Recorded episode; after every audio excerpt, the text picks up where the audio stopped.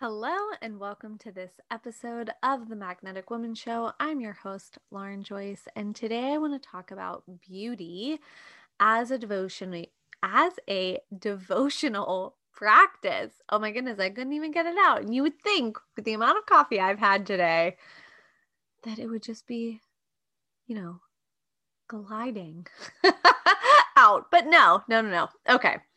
Let's start this again. Today's episode is about beauty as a devotional practice. Now, I think the idea of beauty and even sexiness is so loaded for most women. We carry around this deep desire to be, feel, and to be seen as beautiful and sexy. And yet, we're terrified of showing up that way often. We're afraid to be our full selves, to dress how we want to dress.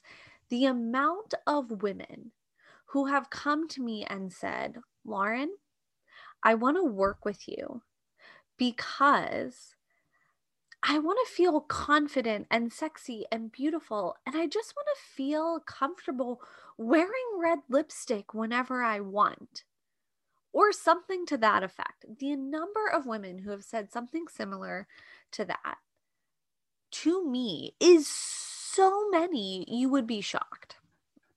And you might be sitting there thinking, like, okay, red lipstick, really? Like, this is where we're going? That's trivial and superficial. And I get it, right? But that red lipstick, that bright red lipstick, that leopard print, that lingerie, that thing that you are putting out there that's like, I can't do that. I can't own it. I can't wear it. I can't wear it in public because it'll be too much. People will think bad things about me. They'll make judgments about me. They'll, they'll, think, who does she think she is? Whatever that thing is, chances are it's related to you feeling or being beautiful or sexy. And I was actually already going to record this podcast episode. And then I had a client call today where we were talking all about this. And it just really reiterated for me the importance of this concept for women. So I remember back in my early 20s, before I started doing any of this work, I wanted to be seen as beautiful, but I did not think I was beautiful. I thought that my nose was too big. I was definitely too short, too fat, even though in no way have I ever been quote unquote fat. And like that's not even a thing, you know, that I agree with. Um but I like I think actually a lot of my listeners and a lot of the women in my community developed a feminine figure early in life. We're talking like wearing a bra and like a sports bra in like third or fourth grade people, right? And feeling so uncomfortable in this budding feminine body. And I even remember in high school, there was this one time where I I was desperately like seeking validation from anything and everyone else, but especially boys, right? And I was talking to this guy who I was like friends with at the time and we weren't like talking in like a romantic sense we were having a conversation. And i remember he said something to the effect of lauren you're cute maybe a five or a six but this other girl she's an eight or a ten. And it was so deflating and yet confirming for me of the story I had going on in my mind. so I had this story going on, right? That I was not beautiful, I was not hot, I was cute.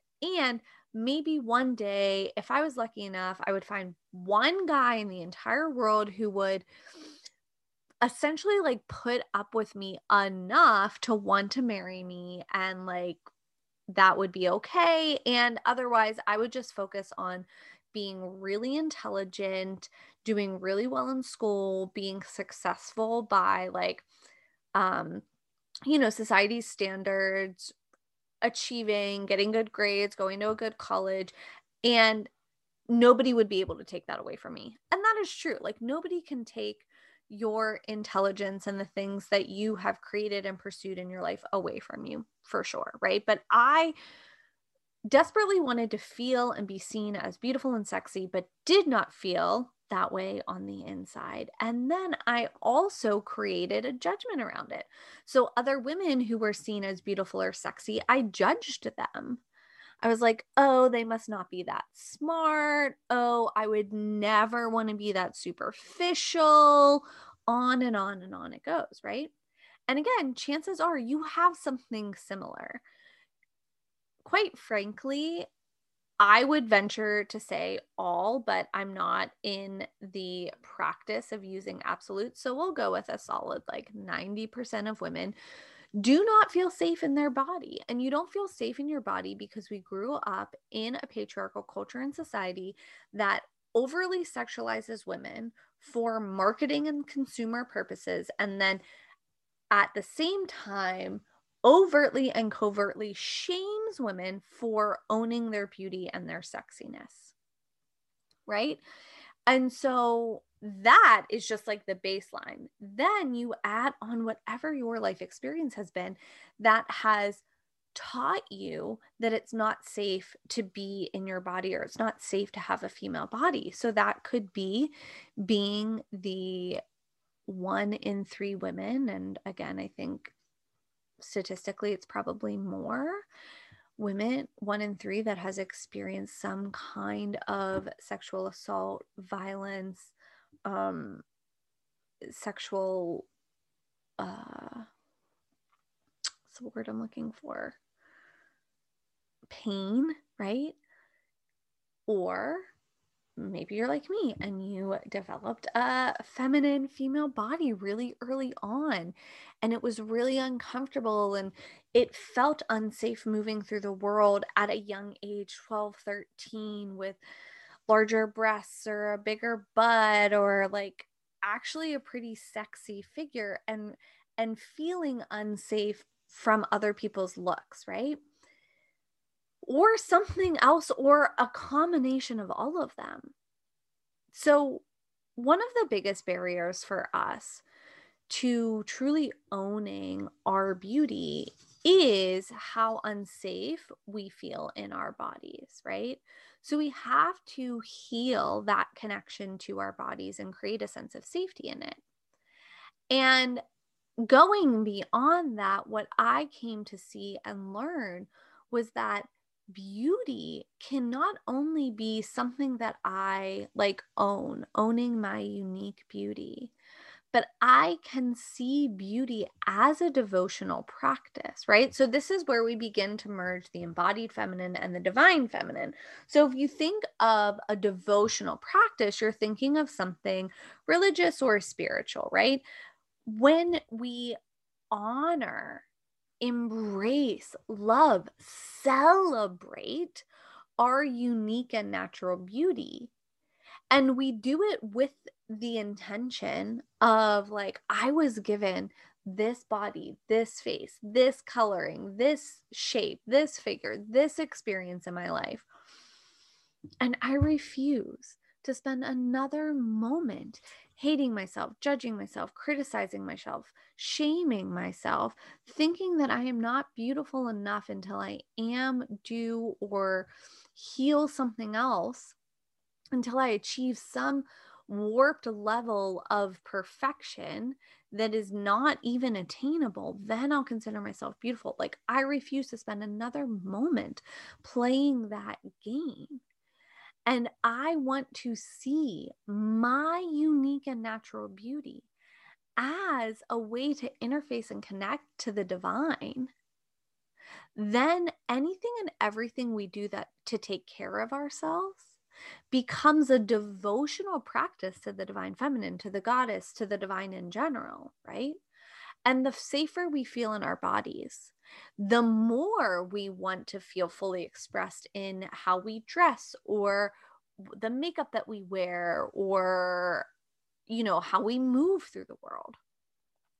And then the more we do that and feel safe doing that, the more we want to continue to feel this sense of devotion towards our beauty, right?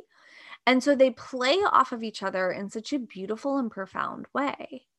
So, how do you make beauty a devotional practice? Well, one, if starting to focus on your own beauty, like your physical beauty, feels too much or out of reach, you can start with your life, the things in your world looking at seeing how you can increase a sense of beauty across all areas of your life, right? Then, on top of that, what you want to do is begin to look at how can I start to honor my own unique beauty, right? So, taking the pressure off to be some Kardashian fucking look-alike over here, but how can you start to see yourself as beautiful? How can you start to give yourself permission to wear the lipstick, the leopard print, the clothes that you think are, quote, too much or that you'll be judged for, and feel safe while doing that? I gave my client today this really incredible mantra and I want to share it with you. So, again, often we're afraid that if we really own our beauty, if we show up in the world unapologetically we'll be judged specifically by other women and they'll think that we're bad people, right? They'll think, oh, who does she think she is?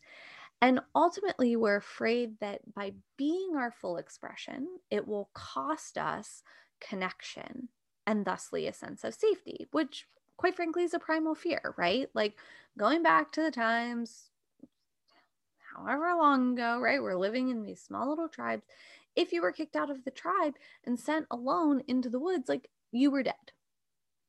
So our primal brain is wired to want to maintain a sense of connection as a way to know that we're safe, right?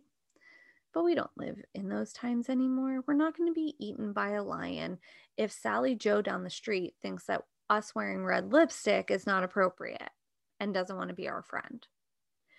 But this is the reframe that I gave my client, and I wanted to share with you because I think it's so profound. What if the more unapologetic I am, the more safety and connection I create in my life? I'm going to say it again, write it down, bookmark it, play around with this concept. The more unapologetic I am, the more safety and connection I create. So, if you knew that was true, what would you do? how beautiful would you allow yourself to feel? How sexy would you allow yourself to feel? And again, chances are you're going to have to do some deeper inner work around a sense of safety in feeling and being and embodying a sense of beauty and sexiness. But if you were living from the truth that the more unapologetic I am, the more safety and connection I create, then what would you give yourself permission to do? Right? When we reframe beauty and sexiness from something that's superficial or out of reach, or even this push pull of like, I want it, but I'm terrified of it, and when we reframe it to a devotional practice, a way to connect to the divine feminine, a way to connect to the divine, a way to connect to our power, whatever phrasing or framing you want to use, then we end up giving ourselves so much more permission to fill our lives with beauty and sexiness, to fill our lives with pleasure. Pleasure also gets to be a devotional practice, right? So, look, life is way too short to go around for another minute hating your body, thinking you're unattractive, and judging and shaming yourself. So let's change this, right?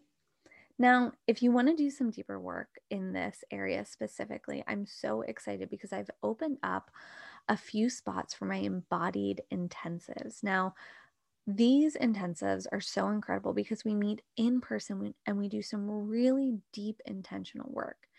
And I had been giving these intensives a lot of thought because they're one of my favorite ways to work with women. And I realized that in order to do the truly deep and profound work that these containers are capable of, we actually need two days. So the embodied intensives are now two days long. The first day is a lot of deep inner work, healing, mindset, all that good stuff. Then day two is about integration and expansion. So, because I do these intensives all over the world, I'm going to curate day two for you specifically and for the place that we're in. So, I've opened up spots in New York and Miami in June and July, and the end of August through September in Europe. So, some of the potential options are Paris, Marseille, Rome, Amalfi Coast and Greece, right? And each one of these has a different theme. So if you're interested, you can read more in the link below or go to the magneticwoman.com backslash embodied or shoot me a message on social media and I can tell you more about it and we can see if it's a good fit for you. But again, at the end of the day, life is way too fucking short to spend another minute thinking that you, how you are, is not beautiful, not sexy, and or that if you embrace your beauty or your sexiness that you'll be judged or people will think who does she think she is? Right? Because at the end of the day like what the fuck does it matter what sally joe down the street thinks of you wearing red lipstick? Like you being your mm-hmm. full expression is why you're here. And this is what i have learned by being judged by trust me my fair share of women. Nine out of 10 of them come back and ask you to teach them how to be more like you because they're not judging you. You've triggered a part of them that they have repressed or disowned or cut themselves off from. And it is so much easier to make you wrong for how you're living than it is to come face to face with the fact that they are not being the full expression of themselves. So, hopefully, you've enjoyed this episode. Make sure to give it five stars, leave a review, and most importantly, share it on social media so more women get to hear this.